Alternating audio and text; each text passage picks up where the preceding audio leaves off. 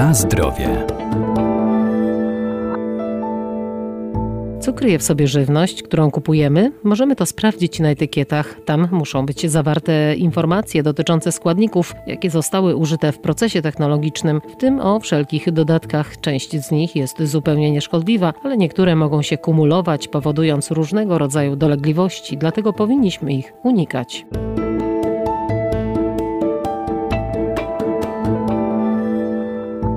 Dodatki do artykułów spożywczych to substancje, których nie spożywamy jako żywność, a są dodawane do produktów spożywczych np. w celu poprawy ubytków powstających w trakcie produkcji. Powszechna dostępność sprawiła, że producenci coraz chętniej dodają je do swoich wyrobów. Największe obawy budzą konserwanty. Jeżeli jesteśmy w sklepie i kupujemy jakieś produkty, to dobrze byłoby czytać etykiety i zawartość y, składników dodanych w naszym produkcie. Doktor habilitowany Zbigniew Marzec, Uniwersytet Medyczny w Lublinie. Im jest ilość mniejsza tych różnych z literkami E, tym produkt uważamy za bezpieczniejszy pod względem żywieniowym.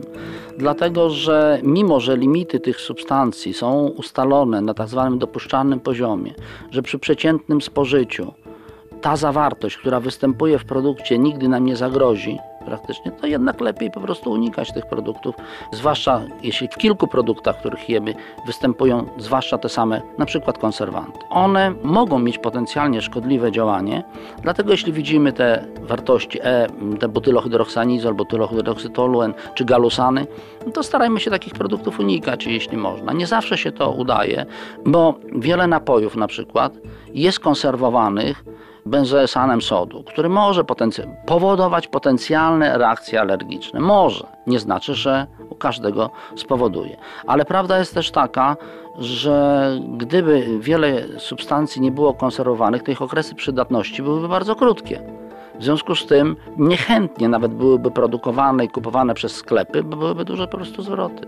Więc to jest takie wymuszenie troszeczkę.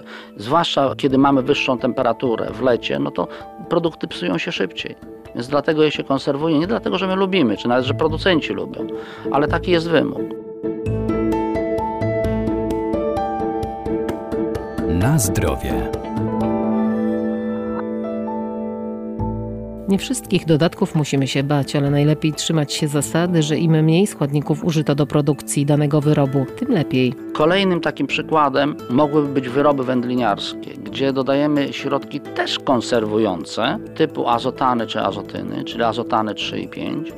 Jedną z funkcji jest konserwowanie żywności, ale drugą jest y, nadawanie odpowiednich cech organoleptycznych.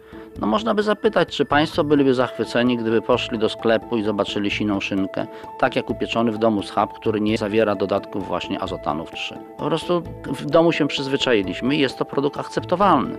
Natomiast no niestety sina szynka w sklepie robi złe wrażenie na konsumencie i pewnie on jej nie kupi. Więc godzimy się na ten dodatek, Zwłaszcza, że jego są ścisłe przepisy, mówią ile jego tam może być. Dodaje się go nie bezpośrednio do produktu, a do mieszanki peklującej i z reguły go tam dużo nie ma. On mógłby stanowić zagrożenie zwłaszcza dla małych dzieci, ale takich produktów im z reguły nie dajemy, dlatego że ich hemoglobina jest bardziej wrażliwa na azotyny i rzeczywiście może wystąpić nawet sinica. Natomiast u osób dorosłych standardowe ilości spożywane nie wnoszą znaczących ilości tego składnika do naszego organizmu czyli są stosunkowo bezpieczne, tak powiedzmy. Zresztą, proszę Państwa, są takie związki, do których w ogóle nie bardzo są zastrzeżenia.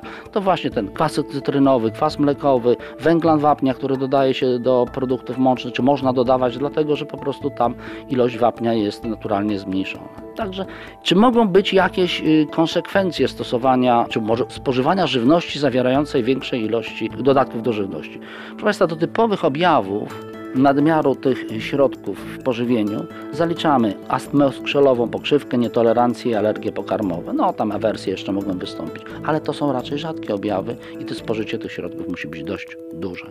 Bo z żywnością, a mówię, one są na poziomie takim, który uważany jest za bezpieczny.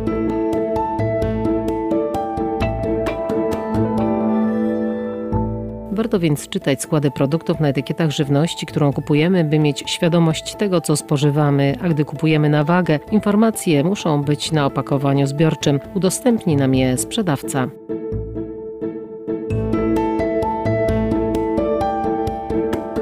Na zdrowie.